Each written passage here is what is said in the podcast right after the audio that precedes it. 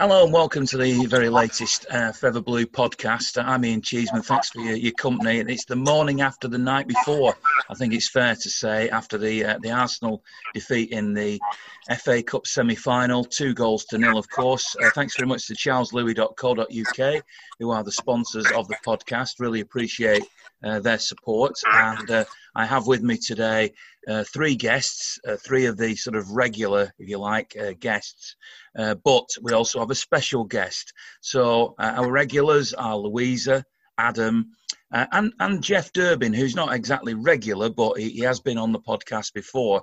Um, we've also got Paul Lake with us uh, for the first sort of 15 minutes or so of the podcast today. So thanks very much to Paul. So let's start with you, Paul. Um, what's your reaction to the defeat against Arsenal? Are you feeling feeling down in the dumps? Are you feeling um, that this was a bit of a blip, or, or were, you know, obviously you get all the exaggerated views from one level to the other. Some City fans saying big rebuild, no no chance in the Champions League, and you've also got people saying ah, it was only a one-off and it's a different different competition, the Champions League, so it won't affect us. So which worry you in all that? Um, I, I, don't compare really in terms of this competition and that competition.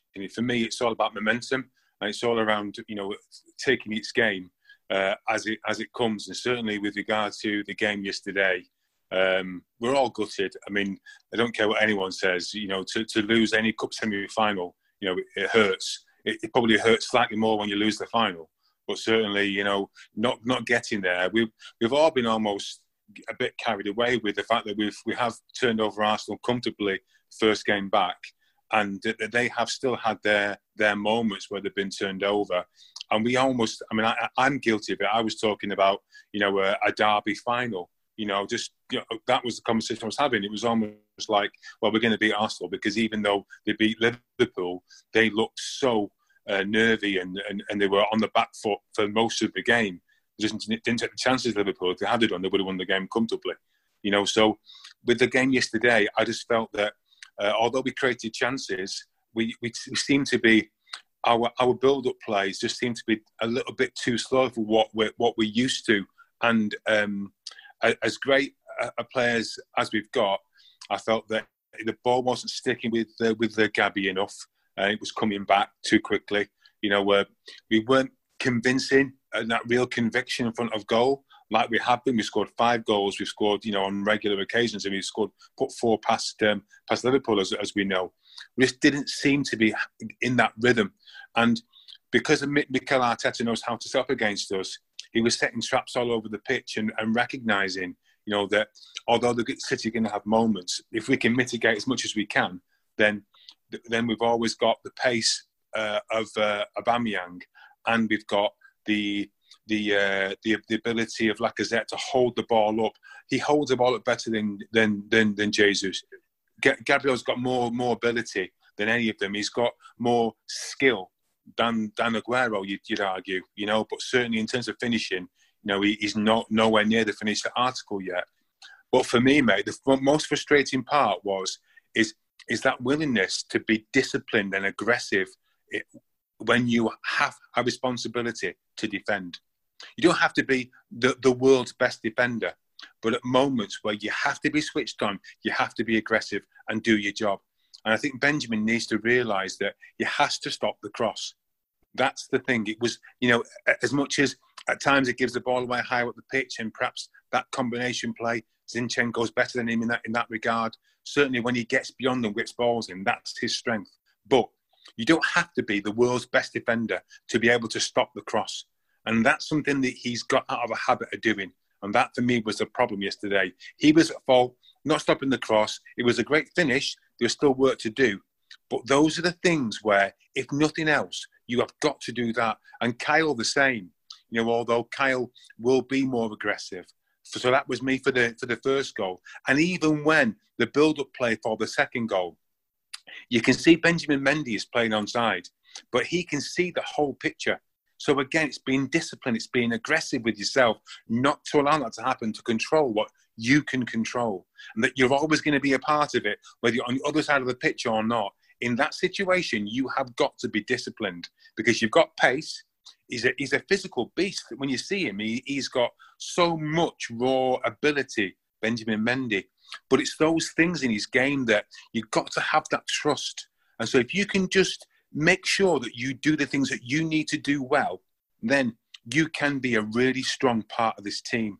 And I think it's in those moments that we've let ourselves down. If you think about it, mate, in terms of all the games that, we've lost this season and the goals that we've conceded, I would suggest that 85% of those goals have come from our mistakes when we've switched off. Not brilliant play from the opposition.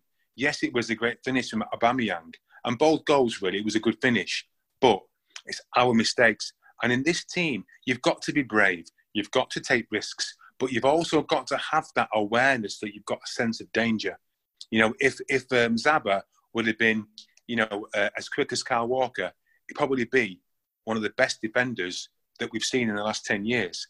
You've used the word aggressive a couple of times there, and I think that's a great word, in my opinion, anyway.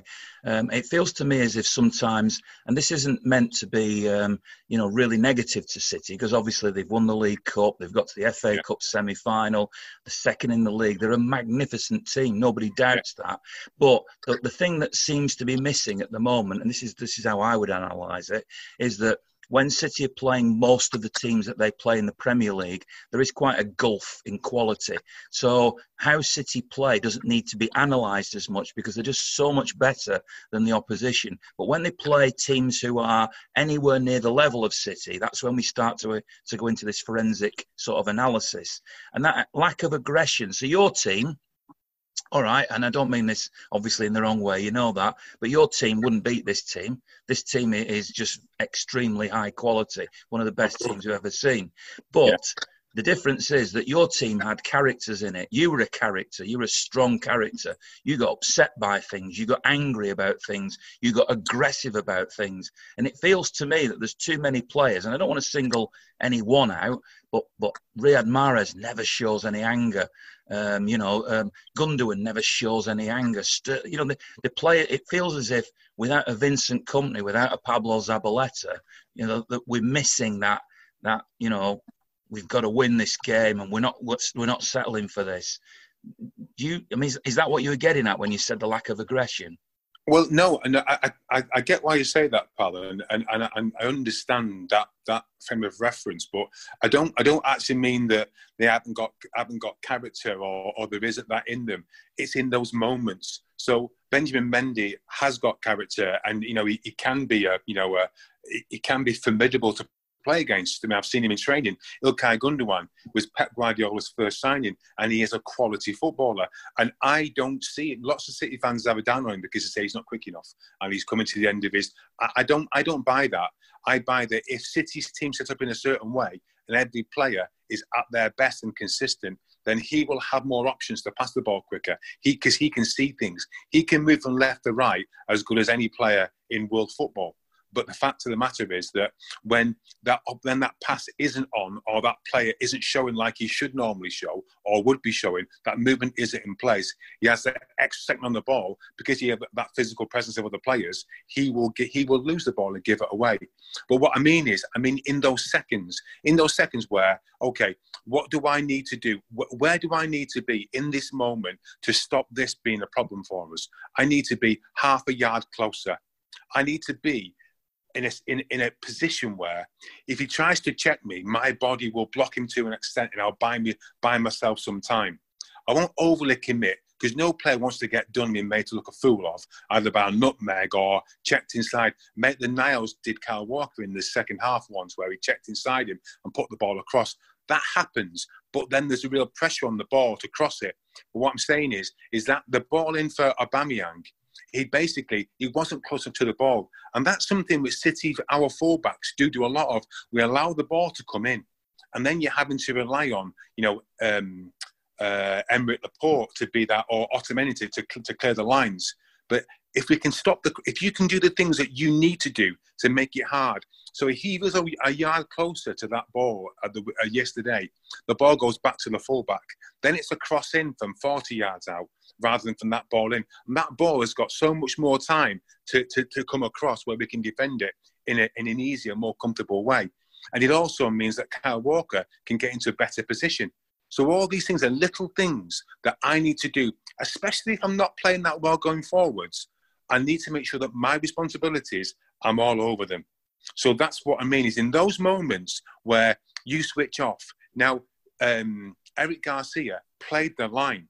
Aubameyang's quicker than J. Uh, I'd say the majority of centre halves and, and even fullbacks, maybe Kyle Walker aside, one or two others, but he's lightning, and that's one of his strengths. But if Benjamin Mendy had been playing the line, he would have been offside. That's the problem that you've got is that you know uh, Eric Garcia can't can't check over his shoulder when he's 30 yards away. He needs to recognise that players that you trust can see the whole picture and recognise in this moment this is where I must be. But he's a he's a bit of a drifter. As much as he's off the cuff, and we love players that are off the cuff. You know, he, he's a bit of a drifter. Now, in terms of Riyad Mahrez and, and Ilkay Gundogan and players like that, their ability, their aggression is by controlling the football and running at you. I'm running at you again. I'm running at you again. And I can go left, I can go right. So their aggression is in a different way. We don't. What I don't. I don't mean. I mean being aggressive with yourself to make sure that I am doing my job in those moments, because when we go forward, we've got four, five, six, seven options. We create chances, we cross the ball, we can play between the lines, we can play uh, behind the fullbacks, we can create overloads, underloads, we can do all those things. But in those moments where we're going to be under the cosh, because we don't have the ball for 100% of the time, it's in those moments where I've got to be aggressive with myself to make sure I do not switch off. And that's the reason why Liverpool have been so good because they've cut out all of those mistakes. And that for me is the difference at the moment. Let me ask the other three who we haven't heard from yet, of course, Louisa, Adam, and Jeff, to, to tell us what, what they think. But bear in mind, we're not going to have Lakey forever. So um, feel free to ask him a question while we've got him. So, Jeff, I know you know Lakey quite well. So I'll let, give you first hit. Yeah, thanks, Cheesy. Uh, I think um, it's interesting to hear what Lakey said as a former player. I mean, you know, he has a different perspective and a, a, a, clearer perspective on the tactics than we do. I think one of the things that I've felt personally for, go back over the last 10 years, if you like, we've always struggled in, in fullback positions in terms of having that world class player that the Real Madrids, the Barcelonas have if you're going to win the Champions League at that level. So it's a bit of a pet theory of mine in terms of, of even if you look at Zabaleta, I love Zaba dearly, would a Real Madrid or a Barcelona have him as right back, you know, like that in terms of, of that situation. But I think I've come up with a solution. I think if we moved, if Pep considered uh, moving to a 3 4 3, so you had two quality um, mid, you know, centre midfield, centre defenders alongside uh, Laporte, that could work. I don't know if Lakey's got a view on that. Yeah, mate. Well, it's interesting, you know, when you say that because if you think about where we're at, um, we, we have struggled with our with our fullbacks. You know, uh, in in terms of that being the being the consummate defender, whereas Zaba would be a great defender, maybe getting forward wasn't necessarily a strong point. Although in the game uh, against QPR, managed to get forward and scored that goal. Um, but I just feel that if we if we perhaps looked at a three, we could have three defenders. I mean, like a like a, a Van Dijk. You know, he can, he can play, he can pass the ball. If you give him time the ball, he can pick a pass out. Aymeric Laporte, if you give him time, he can pick a pass out anywhere.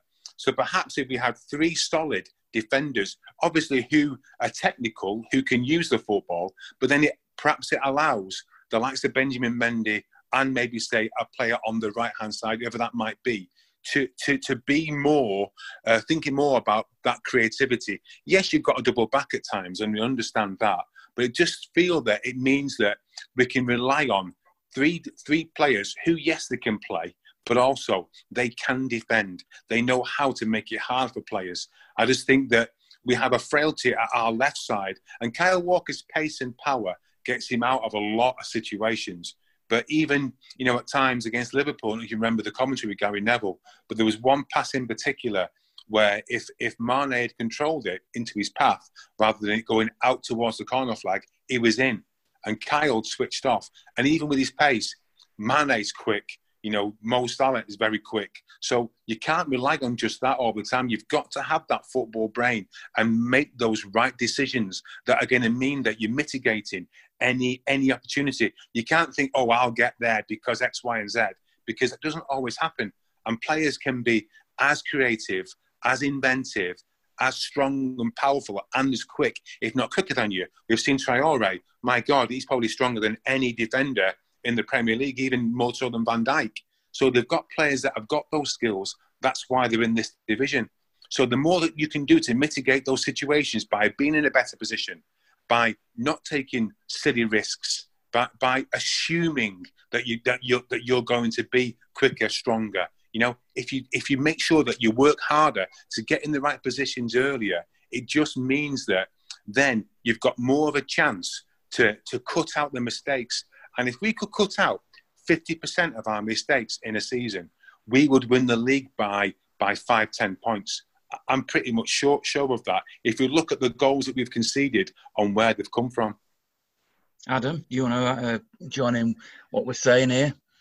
Yeah, I was going to sort of looking forward um, towards towards next season. I know we've brought in an, a new assistant manager, um, and we talk about cutting out these mistakes, but the fact we've brought in a new man sort of suggests that we need new ideas. I was wondering, Paul, if you agree with that and you think we need to adjust things and things to make sure we can move forward, and if so, what do you think those need to be? Because obviously these mistakes, yeah, you know, we've made a few, and, and we, we could do with cutting them out, but clearly the club or the players feel like we need those new ideas by the new assistant manager. What do you think he's going to bring?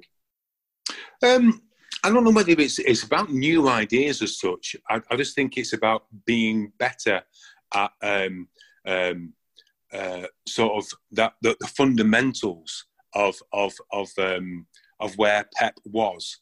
Um, so when he's first coming through from Barca and and and those principles I think it's just getting back to making sure that every every single area of, of the defence, the midfield play, and the attacking play is just cemented by somebody else reinforcing the same messages all the time. I see with his assistant, he brings so much energy. You know, obviously, he doesn't speak the language yet, you know, so his English is very, very limited. So obviously, he'll have to be interpreted on the training pitch. So that's going to take time but you already see that he gets it. He knows how to be around professional people, and he also gets those those little nuances that perhaps Pep might miss, that he might see, which maybe his other you know assistants don't actually see. So maybe there is something more in that. I would imagine that with Pep, he can then challenge his assistant to to create you know uh, an evolving philosophy where it's a bit more of what we do brilliantly. Because for me, you know, most teams are thinking, okay, we have got to be defensively spot on. And then can we try and catch City on the counter attack? If you've got wide players, you have got pace. Maybe that ball to clear your lines over the top, or one player to sit out wide. It will just be the outlet that, that we've got. Then we can try and build from there. But it's far easier to set up to, to stop somebody than to try and be creative. And that means you've got to be brave. And so with Pep's teams, you know, I'll always, I always love the fact that we'll try and play. I mean, even Ederson will try and create goal scoring chances. I mean, no other team can do that. Other teams can try, but they can't. But most teams set up to stop City. And that's why, as the seasons come, we're going to find it harder and harder, I think, because most teams are going to be more athletic, they're going to be more disciplined, more organised, and literally stop City from scoring goals at the behest of them actually trying to play themselves. So we've got to be more creative again. And that's where we come back to. If we can cut out those mistakes, it means that teams are going to find it even harder because all they'll do is set traps. Liverpool set traps, United will set traps. Yesterday, Arsenal set traps. And when you organise and you don't defer from those movements, you don't you know press too quickly or go beyond a certain line. It just means it's so much harder to play against. So maybe there's going to be something in uh, in our formation. Maybe there's something in you know how we defend or how we go from back to front. Maybe there might be a case that you know when we go, as we've seen, when we go from Kyle Walker to say uh, Phil Foden, you know because they'll double up. There's no real space to play into, so maybe we will go as we'll we'll, we'll, we'll stay higher, higher up for longer, and maybe create maybe work in pairs. So what you'll see is that when a ball goes up into Phil Foden and he plays that inside pass on Marba does in towards Jesus, someone's right up close to him. So that one-two is, is quicker. And, and it exposes that kind of overload in more central areas quicker, which then means their whole shape has got to be more almost in balance to manage that. So by doing that, then we can switch the play quicker. So maybe there's those little nuances there, little just just little things we can tweak. But we've got to have players that can physically do that. And that's the thing is that if you saw uh, Bournemouth in particular, what they lacked in ability, they're made up in that physical presence, that athleticism that, that you need.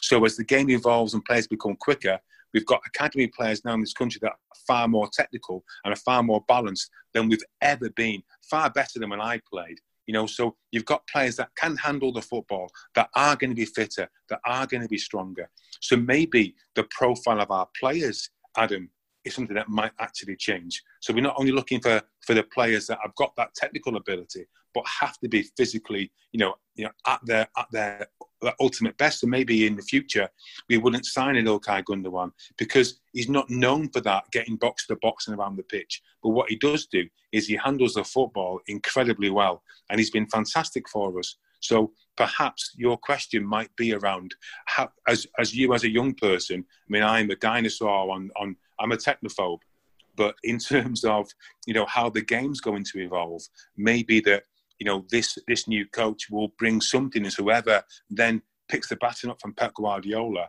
there may be a different profile of player that we're looking for that is perhaps the, the final piece in the jigsaw. That if we're not able to do Champions League th- this year, maybe that will be the difference. Maybe it be somebody else. But certainly, I feel that there's an energy which which his assistant brings, which is um, which is different again. Sorry, man, I got off then.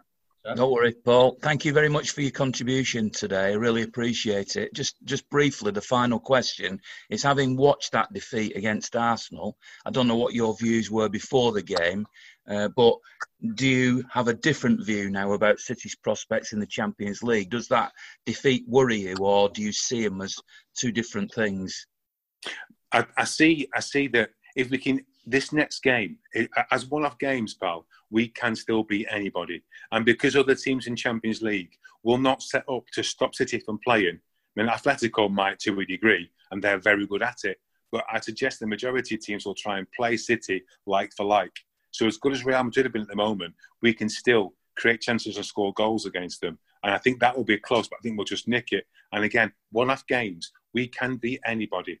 And these players know now that this is their last chance to really make the season amazing for them. And also, as players, it could be their last games for City. So I think there's going to be that real excitement, that real positivity, that real energy that will bring to Champions League.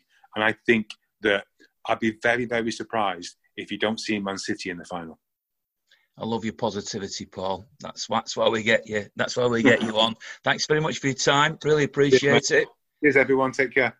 Yes. So that was uh, Paul Lake contributing, of course, to the, the, podcast today. We've still got the the other three uh, who've not had much chance to say anything at the moment. So now's your chance, guys. Um, I'm going to keep. Um, I know this is a technical thing, but obviously we do these podcasts these days on Zoom. Um, so I'm just uh, going to say that because Louisa seems to have a slight bit of feedback, I'm only going to unmute her when she speaks. So um, let's start with with um, with Adam. Um, tell us what you what what are the conclusions you drew from that game, and where do you stand on City's prospects now in the Champions League going forward?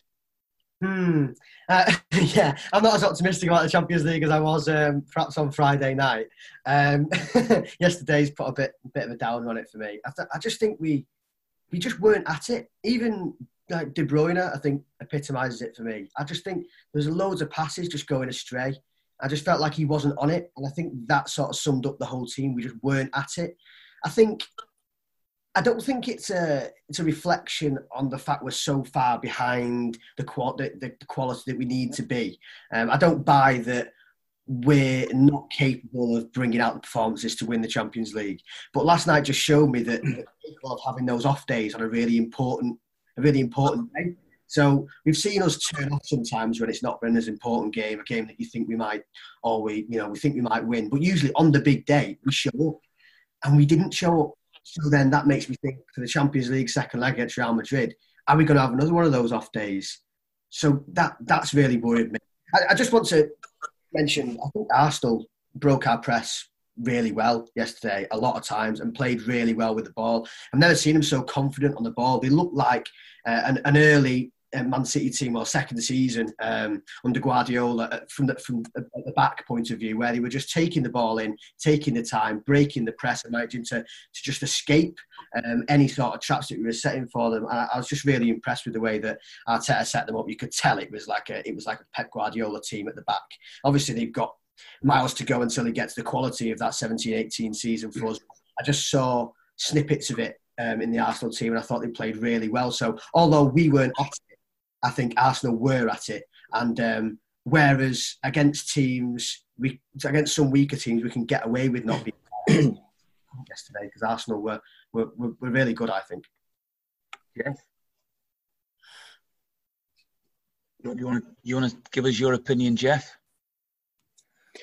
Yeah, I mean, I, I, I agree totally with with what Adam said there. I think um, you know Arsenal a credit. Going back to Lakey's comments, uh, I have to smile because um, obviously it means a lot. I mean, I'm a former commercial guy. What do I know about tactics? But uh, obviously, Lakey liked uh, my idea of the uh, the three four three. Uh, although I have to have a little confession, we have a WhatsApp group, and Lakey suggested that um, beforehand. So I just I was testing him to see how smooth he could be, and to be fair, he never batted an eyelid, did he, uh, on that? So uh, uh, that was spot on. I think going forwards, I mean, you know, having watched football a long time, uh, in fact, you don't even have to watch it a long time to know that every team has an off day. Um, the ones that get relegated tend to have a few more off days and, and have other issues. But there's every reason to be optimistic that we won't have is it four off four not off days that we need to win the Champions League. So uh, I do think it'll be very different. The style, the whole style of play will be different. You're not going to have um, a team playing the way Arsenal did yesterday. I can't imagine in any of those games. Um, the question is whether the defensive frailties that everyone, even Lakey now has accepted, even Pepper's accepted, I think that we have frailties there whether we can make sure that we, we get through that. And I, personally do feel that Fernandinho would, would give me more confidence alongside Laporte than anyone else. Um, but we will see, won't we? The mere fact that we're having this discussion about the defence, which we've talked about all season on the podcast and among us as fans, uh, is really worrying because City have an England international in John Stones, an Argentina international in Nicolas Otamendi, um, a Brazilian international who's played centre back for a lot of the season in Fernandinho, and yet we played. And I, am a big fan of the future of Eric Garcia, but uh, a 19 year old, relatively inexperienced youngster in that position who, if we're being really critical and really analytical, lacks a little bit of pace and lacks a little bit of height. And yet we chose to to pick him. I'm not blaming him. I'm not saying it's all down to him, but we cho- chose to pick him in that worrying area in such a big game.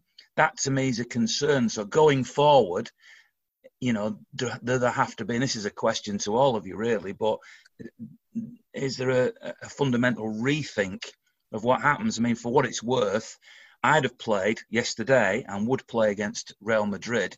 Otamendi and Laporte as the pair, with Fernandinho in front of them, which gives you the flexibility of him being able to drop into a three at the back and make it a three if you want to do that and add that experience. Otamendi can be a bit raw. Know a lot of people are quite critical of the way he goes into challenges, but he, he certainly is one of those players who will put his body on the line and block things as as Arsenal were doing. So to me, that would be my selection: Otamendi and Laporte with Fernandinho playing actually in the defensive midfield role.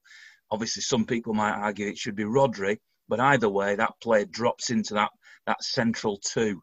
So, um, is that has that got any legs? Let's let's try Louisa for this one and hope that she doesn't feed back and um, and we can actually hear from her. So go on, Louisa. Oh hi. um, yeah. Okay. Wow. Got a lot of information gone in there. Um, I have the opinion, and I've had it before, that our captain needs to be on the back row in the defenders. Um, even if you make it Ederson, you know, just make somebody a captain at the back and get that leadership at the back you've just said it. We struggle with that defence for years and years and years, and we continue to struggle. And we had a fantastic uh, captain in Kompany who did take the leadership, who did. Order players about and who did shout up and down the pitch. And you see it in other teams that that can sometimes come from the goalkeeper. And although fabulous, amazing talent that Ederson is, and I don't want to think about him going or leaving or doing anything like that. I want to keep him. Um, I just feel like it could come from him. You know, do, do, uh, the days of goalkeepers shouting screaming at their players, at their defenders. It's not come. It could come from Ederson. You know, he he could be having a word with Mendy. He could be shouting at Mendy. He could be shouting at Garcia. What Paul said about players seeing the bigger picture and the, the, the pitch and the game and what's going on. Um, not every player can do that and should be doing that. They should be doing their own little role. But the guys at the back they should be seeing that bigger picture. And um, it, it's a case of someone like Mendy, yeah, seeing that bigger picture and moving himself into positions that actually makes that goal smaller. So that second goal that went in, in my opinion, at that point, Mendy should have carried on running because he had quite a fast momentum at that point. He should have carried on running to that goal line and got behind the goal line to make that goal mouth smaller so that ball didn't then go in past Ederson. You know, Ederson, yeah, he's the goalkeeper, but he's not as big and as wide and as tall as the goal. So he needs other players to be there with him and fill in that gap. And whether that comes from the intelligence of the player themselves, so whether that comes from Mendy's own brain and mind, or whether that comes from a leader at the back like Ederson, to be screaming at Mendy to get him and to get him into his area to back him up. Because, you, you know, even like when the ball's going forward, yeah, you can get strikers and players that are fast and fantastic and, and they've got it on their own and then they go ahead and score. But that's a bit of a rare occurrence these days. It's still a team game and it's still a case of passing balls to make sure that balls can get up and down the pitch and it works the same for going backwards. It works the same at the back, in my opinion. So I kind of feel that we, we, we, the leadership, we need the leadership. And I don't think it should, I think that Kevin De Bruyne, when he's captain, is fantastic captain, and so is Silva. Um, but I just feel like that armband needs to go at the back, and it needs to be from someone very consistent at the back. I'm going to ask a controversial question now, because you've you've mentioned Ederson and you sort of very um, praising of him really. Um, when the team was selected yesterday and Claudio Bravo wasn't available, I've got uh, this is going to perhaps surprise people, but I'm going to say I, I was a little disappointed that Bravo wasn't playing because just recently Ederson has become a little bit reckless in the way he's come out, and I'll tell you now, when when Aubameyang broke clear for that second goal, um, obviously I'm watching the game with my family, and we all looked at each other and said, "Goal." We didn't expect Ederson to save it, and it went through his legs. So I'm not saying Ederson's a terrible goalkeeper, and we're used to, particularly watching the games on TV, which I'm not used to, and listening to other people's opinions. I hear how much praise he gets for his ball distribution which is phenomenal. And he is a great passer, no doubting that. But are we forgetting to analyse him as a goalkeeper? Is he as good as we think he is as a goalkeeper? Discuss. I kind of think he is, um, but I do think that he has wonky moments. I was a bit. I did. I missed. Uh, I didn't miss the beginning of the kickoff, but I just missed the team selection, so I didn't understand at first uh, why Bravo wasn't playing, and you know, and then I realised why. So at first, I was. I felt out of sorts. I thought, oh, okay, we've got Ederson, right? Um, how's this going to go? Um, but you know, I do think he's he's got. Of course, he's got it, and of course, he's got the talent. Um, but I just kind of feel like because he doesn't get it sounds a bit odd, doesn't it? But he doesn't get enough game. You know, he doesn't get enough play because he's he's the, the you know the guys have got the ball up the pitch most of the time. Um, the other side of that argument, of course, is that uh, because we dominate games, we have 80 90% possession. And we've played teams, particularly since the resumption, where the opposition have not actually had a shot at goal. So we walk away from a game saying, and I hear it, people say, "Oh, Ederson had a great game." What? He didn't actually, apart from passing, he didn't. Wasn't involved. And how can you judge him? He never had a save to make. So, uh, my question is, and I know sometimes I'm playing devil's advocate when I ask this, but I do wonder it myself anyway. You know, is uh, how, do we really know whether Ederson in the big games against the big opposition in the big moments is actually that goalkeeper who's going to make you great saves and make a make a difference? Adam, I, I think I think he's capable of, make, of making those great saves. I think it's easy to forget the saves that he makes sometimes, but I've seen him make some brilliant saves over the past few seasons. Ones where I've gone, wow, that, that's an amazing save. He doesn't get enough credit for how good he is actually at saving the ball sometimes. You, you, you see Alisson get a lot of credit for, for the saves that he makes, and De Gea used to get a lot of it before he turned dodgy. Um, I don't think Ederson quite gets the praise he deserves for just being purely a keeper. I mean, I know he's not involved as much as um, as, much as any other keepers in the league. But I do think when he's called upon, he's there. I, I do see the idea that he's he's a bit dodgy when he rushes out and stuff. But I mean, Bravo was like Bravo's like that as well. We've seen Bravo come rushing out. So if he would have been playing yesterday, the worry would have been there that oh yeah, we could get caught. He could get he could come rushing out. He could get caught. That's just the way our teams play. We defend with such a big space at the back for, for players to run into on a counter attack. It's a high risk strategy, and I think sometimes Ederson is to is to come a cropper to that because I think that's the way we play. Um, but the way that we play means that we score more goals by taking those risks. Um, and Ederson playing the way that he does, then we concede. I think it's that risk to reward strategy, and as you can tell, over the past few seasons, it's it's worked. Um, so yes, he can be a little bit dodgy, um, but I think um, the, the, the the positives that he brings to us by far outweigh uh, those those odd mistakes that he makes. And I think he's a good keeper. Jeff, you were part of the vlog yesterday, and you made a, a crucial point right at the end of it about the importance of the CAS decision earlier in the week. And, you know, we did a, a, podcast straight after that decision was made, and we were all in celebratory mood. And it is absolutely crucial. And, and probably in, in the week we just watched, that was far more important than whether we won or lost against Arsenal, as much as we are disappointed at losing to Arsenal. But now that that's happened and we know where we stand for it, um, and obviously we'll hear from Jeff first, but the other two can can add into this as well. Uh, it feels to me as that the next most important thing that needs to happen is that Pep Guardiola needs to make it clear as to whether he is going to stick around now for a long time. He's got one year left on his contract.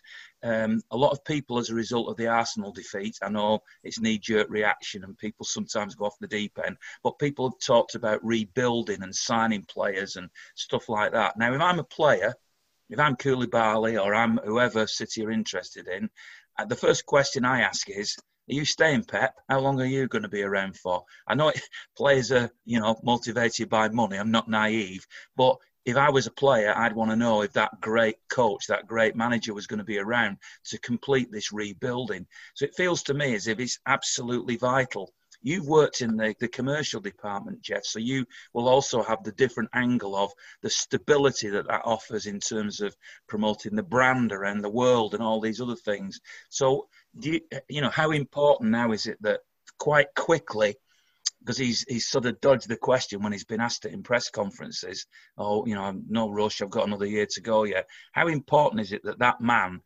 commits to a long-term contract? Well, I raised the point about CAS because I was thinking if we were sitting there last night, the re- I suppose I started because first of all I was thinking I don't really feel the same hurt and disappointment and that gut wrenching feeling of losing a semi final that I should have been. And I was trying to analyse the reasons, but I was thinking, well, had we lost the CAS appeal, just how bad we would be sitting here now, thinking, well, actually, we can see a lot of areas where we need to. To, to rebuild, and we can't do anything about it. With you know, there's more chance that Pep will go. So that that was the reason for for making that point. And uh, dare I say if you'd have said, well, you're going to lose lose the semi final, lose against Real Madrid, but win CAS, which would you take? I, would take winning the CAS. You know, that's the position we were in. Uh, unfortunately, it's uh, so so. Having got to that stage, in terms of Pep, I think you know it'll be the classic answer. If a player was any player who's going to sign or his agent is going to be asking that question, and the answer will probably be I'm very happy here. Um, we're, we're already talking. You know, I'm planning um, planning ahead, and, and there'll be some sort of political answer. you then combine that with a big fat contract with a great team already added to next season, and, and the plan is to win every trophy next season. So even after next season, whether Pep stays or goes, I don't think will affect the decision making of a of a player whether he joins the club or not. Um, that that will, I would imagine, be the situation. Actually, whether he will stay or not, I mean, none of us really know. I think we all very much hope he will. If he doesn't, then you know the club will recruit the best possible manager they can in world football. But um, let's hope that all the signals about him being happy in Manchester, happy about the club.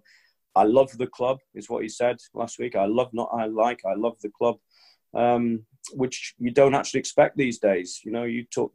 Sadly, most players do not love the club. You know, I, I saw a lot of tweets and things about um, uh, uh, players who either have left or might be, be leaving. Um, and, oh, well, you know, if they don't love the club, then good riddance. I'm sorry, the facts are most most players don't. It's the only the odd one that stands out and has that relationship with the club.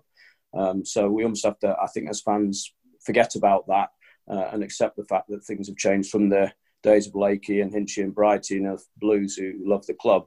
Um, but you know, nothing's ever perfect. A bit like your comment about the goalkeeper. Uh, just my point on that. I'm not trying to change the subject, but um, I know why you raised it. But you pick a better foot, uh, goalkeeper anywhere in world football that you would choose instead of Ederson, and then sign him up. But uh, you know, I don't think you'll, I don't think you'll find one. What about the Pep thing from your point of view, Adam? I mean, do you see? Uh, obviously, Jeff is. I don't say doesn't care, or, or as, as said, it doesn't matter, but it, it, it doesn't seem as crucial if I'm not, uh, if I'm paraphrasing you, Jeff, there that, that it's the it's the solidity of the club, and if Pep stays, great, but there'll be another great manager that can be recruited. How how important do you think it is that Ad, uh, Adam that Pep's you know makes makes this commitment sooner rather than later? Of course, I've got no experience talking at the level uh, Jeff certainly has, but as a fan, I can imagine that well, if I was a player, that would be the first question that I'd be asking, you know, how long are you staying? And I wouldn't be taking a political answer. You know, it, it's very easy. I think that the press take it annoyingly easy. You know, when Pep says, oh, I'm happy and I'm not, I think they need to press him harder on that. And I think the players and the agents that, um, that are going to be committing to these five year contracts should be pressing Pep more on that. You know, if I was an agent and Pep says, oh, I'm happy here, we're talking, I'd be like, well, that's actually not enough. I'm going to be committing to a five year contract here. And if you're only here for the next 12 months there and we don't know what the club's going to look like after that and who's you know uh, you, you really want those experiences you know like like any job. If you you know even me if you're going into a job you want to know what the state of the, the job's going to be like uh, a few months down the line. Um, so yeah I, for me I, I think it's crucial. I, for the stability of the club you know we're talking about a rebuild. You can't have a rebuild if you're going to change the manager a season into it um, if we're going to have a rebuild, then Pep needs to be here for it, or the rebuild needs to happen in two seasons' time when he's gone. Um, and I think it will also dictate, it might even dictate the players that, that we bring in, because why Pep always talks about, you know, bringing a future, a future for the club and things, but he's going to think about his legacy. He's going to want to win the Champions League. So why would he go and bring in a 22 year old player who's going to be world class in three or four years when he's only here for one? So that that could affect the way he thinks about things. Um, I I'm playing devil's advocate here, by the way. Um, uh, Koulibaly, who is a player that City have been linked with for some time, is 29 years of age. And if you remember at the end of Alex Ferguson's reign at Manchester United, um, he brought in Van Persie, who seemed and, and proved to be quite a short, short-term signing because it felt like Fergie just wanted to win one more title before he left. Now, I'm not suggesting it's quite as black and white as that, but um, you know, if, you, you're looking at, at Pep's long-term future, why would you sign a 29 year old or why would a younger player commit to the manager who doesn't know he's around? That i suppose that's the essence of what you're saying adam isn't it? Yeah definitely definitely. And, and i mean that could be a sign uh, of of what's happening. Maybe guardiola knows that you know, he's only going to have one year left, and there's no point in buying a 22-year-old centre back to be great in three or four years. Um, it'd be a shame if that's the case, but I wouldn't blame him for doing that. Obviously, it happened with Sir Alex, and Sir Alex left United in a pretty bad state when he went, as as we've seen. Um, they, they, were left. They, they didn't replace um, Rio Ferdinand and Vidic well enough with long long term signings. Um, and I'd be worried that that might be the case with us. Uh, I'd like to think that Guardiola would be looking more at the future, and we do have the director of football model, which takes it above Guardiola actually, which which I think might help us. Um, even though Pep seems to have control over who we sign and things, I think there's a broader vision at the club, which means that we will be protected from that sort of short termism. So I'd like to think that the club, obviously, they plan ahead. I'd like to think that we plan ahead for, for after Guardiola anyway, really. Fingers crossed. Well, it is not credible to think that the, the, the club, the chairman and the chief executive, with the way they run the football group, the football club, are not already dealing with this. I mean, clearly they will be. I think what would be interesting is if we, you know, you make a good point, is we try and sign a player, it breaks down for whatever reason. You've got a very, very fed up agent who's missing out on his cut, who leaks to the press saying, well, this player's not signing because um, Pep's not going to be there. It, you know, that may well, a story like that may well break and bring things to a head and then they'd be forced to, to react. But um, I'm not trying to be blasé about it. I, would lo- you know, I absolutely think it's crucial. I'd love to hear tomorrow, and you maybe we will. Maybe in the next couple of weeks, you know, there will be some news. But if not, I have faith that they are managing in the best way they can, um, and it will come to a head because of the points Adam makes. You, you can't drift on forever. Go on, Louise. Uh, let's see what you've got to say on this subject. Um, I kind of feel like that's why I'm sort of repeating myself. Um, that's why we need the leadership on the pitch in case Pep does go. Um, you know, obviously Pep is an incredibly uh, strong character and personality in himself, and you know f- fills these people, well, these people fills the players, uh, fills the fans, you know, with inspiration. And you know that can come from a player too. Um, so i think that whether pep stays or goes he still has to um, make his put his character into somebody else for the day that he does leave um, you know, and and but then obviously then you, you're relying on that particular player to be staying around as well for a number of years. You know, like like players do dedicate themselves to clubs like Kompany did, you know, and like you see other players around the world dedicating their entire career to, to one football club, including across the other side of the city. You know, there was many players that, that played on the red side that stayed for practically their entire career. So I think that what Pep needs to do now as well is to um, first of all work on the team that we've got. Uh, you know and not necessarily think that bringing a, one player in is going to magically change everything and we're suddenly going to be winning champions leagues. Um, you know he needs to sort out the, the, the the team we've got at the minute and make that a very secure team um, like we have done the previous seasons you know. To me at the moment it's a bit too oh bring him in for him bring him in for the you know you never know who's going to play in in every game until they announce the team. Whereas i think we have been through periods where you kind of know what the team's going to be pretty much you know and then you've got your subs bench. Um, so we just need to start out the team we've got today and we do need a leader on the pitch.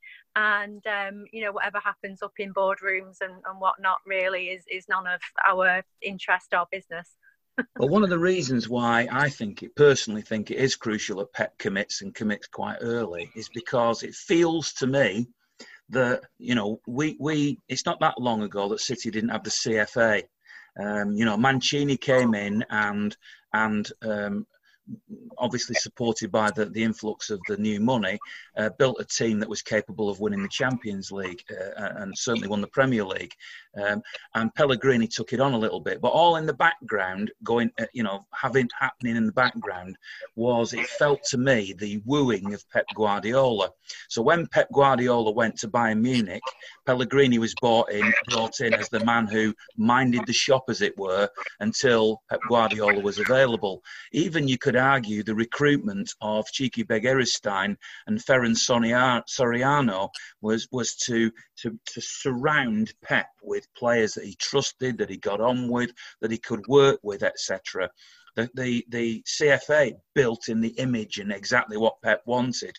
And, and I'm sure that you're right, Jeff, in that, that there are very clever people there who will be anticipating the next thing that happens. And, and, and I'm not suggesting that nobody's thinking about this, but having built the club, it feels to me anyway, in the last few years, in the image of Pep and for Pep, if there's an uncertainty about him going forward, uh, you know, does that mean that uh, Txiki Begiristain and Ferran Soriano also move on when Pep goes. Um, you know, it, it is because the whole thing, as to me anyway, felt like it's been built around Pep Guardiola. That's yeah, why I want the security.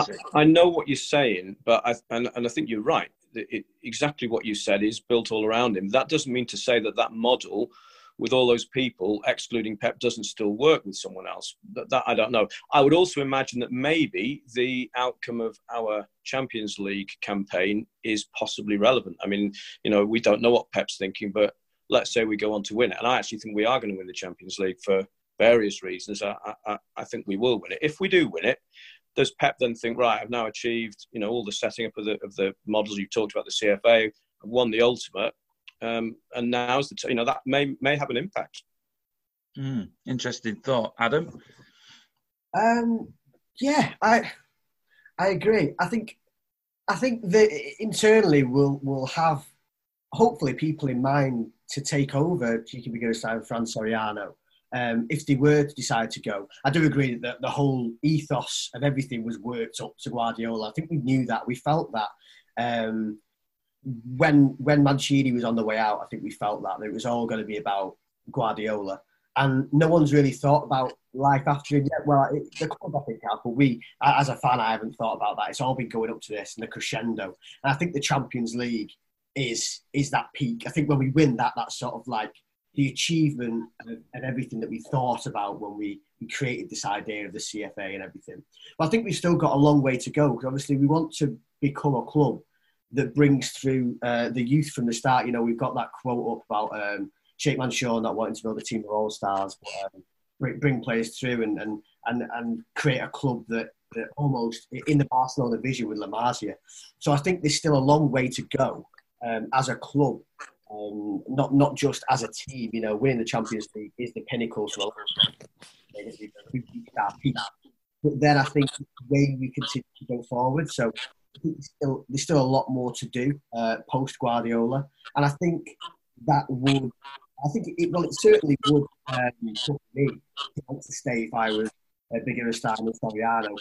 It's not completed yet the project, so Guardiola going for me doesn't feel like a completion of the vision, more like continuation uh, and, and, a, and a step towards creating the perfect club you want to have. I've got two more quick questions that will finish off the podcast in just a second. I just want to thank charleslouis.co.uk, who are chartered mortgage advisors who have been the sponsors of the podcast all season and have said that they will continue to sponsor the podcast next season. Obviously, I'm not sure about the vlogs just yet. Um, I'm going to have to think about that in the summer um, uh, with with City no longer uh, supporting that. Uh, so that's a different question. But I do want to thank charleslouis.co.uk or Chartered Mortgage Advisors, and I would say uh, support them if you can. If you are involved in getting a mortgage or um, arranging a mortgage for somebody else, anything like that, whether it be businesses or or personal, uh, then have a look at their website, which is charleslouis.co.uk. There's a phone number on there. Have a word with Dave or one of his staff, and he'll be delighted to help you. Um, in terms of the two questions that I wanted to finish off with, you might think certainly one of them is quite trivial, but I'm going to ask it anyway. And particularly Jeff, who's who's the commercial man, who's been involved everywhere as a commercial manager. Uh, perhaps there will be a wry smile as he answers this one. But we saw yesterday the introduction of a brand new strip when the season hasn't actually finished. Um, which, if I was a purchaser of a shirt at uh, 105 pounds, 60 pounds, or whatever the price is, um, I would be thinking, hang on a minute, last summer I bought a new shirt and you've not even worn it for one entire season. You've already replaced it with another shirt from next season. But then other people will rush out and go, brilliant, I've got the new shirt. Where do you start? You know, should should they not have worn the existing shirt at least until the end of the season, or does it not bother you? Jeff, come on, as a commercial man, you'll say uh, it's all about it's all about that, and it's all about making a bit of money. So you'll justify it, won't you? As a commercial man, let's hear what the other two say first. All right, let's start with uh, with Adam then. Um, you've been uh, nominated as the first one. What do you think? Well, I'm going to disappoint because I haven't got a really strong view on it. Really, I couldn't care less. I don't buy the shirts; they're too expensive for for me. Sixty pound, I can't justify. Certainly not the hundred and whatever pound, the super deep one with the breathing holes in it, or whatever they call it, that flies. Um, I, I'm not. I, am not really bothered. Uh, I think it, obviously it seems to be a really good opportunity to advertise the new kit um, by playing the semi-final. Although the result perhaps isn't the best, best advertisement for it, but um, yeah, I can see why they've done it. I've no problem with doing it. Um, I don't care. Why don't we just have a new kit every match then? Let's have a new kit every match. I, I, could, I really couldn't care less to be honest. As long, as, long as it's blue, I don't mind what it is. Um, yeah, the, the, kit really doesn't bother me. Uh, doesn't bother me at all. Louisa, what, what's your thoughts on this one? Um, I, I didn't, you know, because I did, sort of said I missed the lead up. I just, I wasn't sure why they were wearing it. Maybe just because of the occasion, and they'll go back to the other strip uh, in the normal games. I'm not quite sure, or is is this it for the rest? Whether the they go back to the the kit in the other games, it doesn't really matter. The fact is that in a big, big game like this, they don't use the kit that was designed for this season. They use next season's kit. You yeah, know, that, I don't know. Does that matter? Do we know the reason why they used it? Because obviously we know the idea behind the mosaic.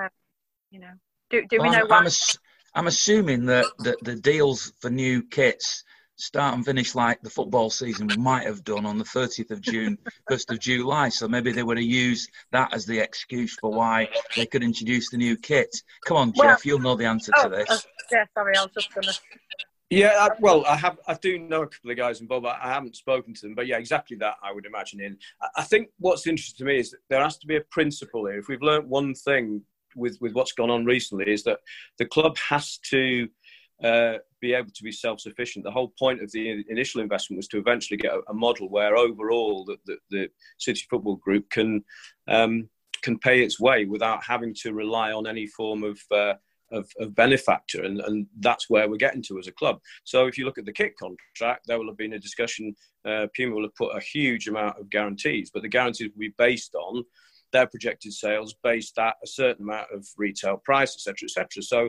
it, it's all very well say, oh, we're a very wealthy club. You know, why do we? We don't have to charge a lot for season tickets. We don't have. To, you know, we could charge forty quid for a shirt and be great. Well, that's not sustainable in the long term. So although I understand that. Um, it has to make sense. I do have some question marks about the price points for this. I really wonder whether, it, particularly with you know an awful lot of people struggling because of uh, either being furloughed or not sure of their job or losing their job, to, to look at 100 quid for a shirt, 50 quid for a junior, if that's the right price. Personally, I, I would you know have some concerns about that. I assume they've done their work and done their market research. The actual shirt is a personal thing, isn't it? What I do struggle with a little. I think there's a there's too much smoke and mirrors and too much sort of you know fancy justifying as to why you know it's all about the spirit of Manchester and the, and the mosaics and so on. I, I, I, get a bit of that, but but ultimately, uh, I was watching from the son last night. and He said, "Dad, wouldn't it just look better if it was just blue? The best shirts we've had are just plain." And I thought, well, sometimes you know it's just you know blunt comment like that, but I, I, I, hate coming across as negative. You know, they're trying their best to come up with something different. It looked better than I thought it would. I think the other two kits look. I mean, there's one that took me back to my 1970s. I was a child of the 70s. You, cheesy, probably had a shirt like that with all the paisley stuff on it and your your, your rounded flare column, and you could see you in your platform shoes and your flares probably, and your and the, and the hair that we both had. So I I, platform shoes, that's for sure.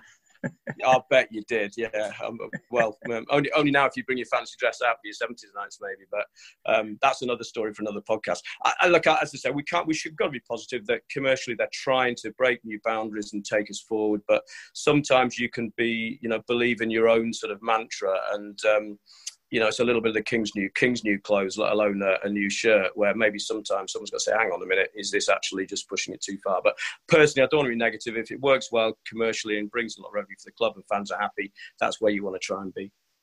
Final question then is uh, there are two league games left. Obviously, Watford on Tuesday and Norwich next Sunday. Um, if it wasn't for the fact that City's game against Real Madrid has now been uh, confirmed as for the Etihad Stadium, uh, the Norwich game would have been David Silva's uh, last appearance potentially uh, for City. As it happens, the two league games don't have any particular significance. So, what would you do with these two remaining games? Do you do you change the team that played against Arsenal and experiment? Do you rest all your best players and so that they're absolutely fresh for Real Madrid?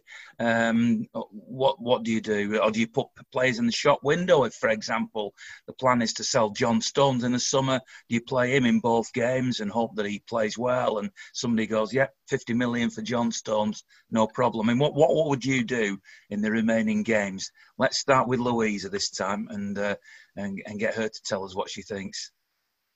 Um, I don't think we should be resting players only because there's a certain momentum, you know, obviously uh, when you do play games. Um, and I wouldn't want our star players to lose their momentum going into that Champions League game. So, um, but there's also in saying that, I probably wouldn't play them for the entire match. Um, you know, and, and, Pep has done that before. Uh, he has brought uh, some of the bigger players sort of on and off the pitch uh, pre bigger games. And I think I'd just stick with uh, what he's done before and still get them on the pitch. And um, yeah, just just go from there. And you're right, whether we, I know it sounds really awful throwing games away. We want to win every match, don't we? Um, but I think the focus now is on Madrid. I probably I think it was yesterday a little bit. Um, but yeah, let's go forward. Let's go ahead. Play our players. Get some uh, practice in. No injuries, please, and let's go and win uh, the next match against Madrid. Well, not the next one. You know, you know what I mean. Not the next one. I know what you mean. I know what you mean. What do you? What would you do, Adam?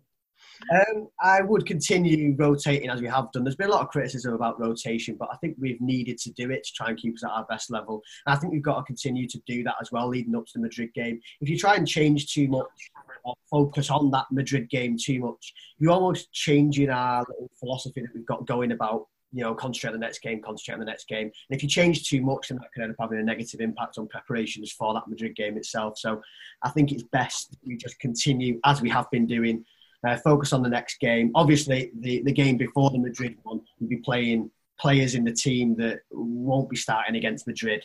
Um, so I would be thinking about the Madrid game in the final game of the season. I don't even care. still 12 days, though, isn't there, from the Norwich game to the Madrid game?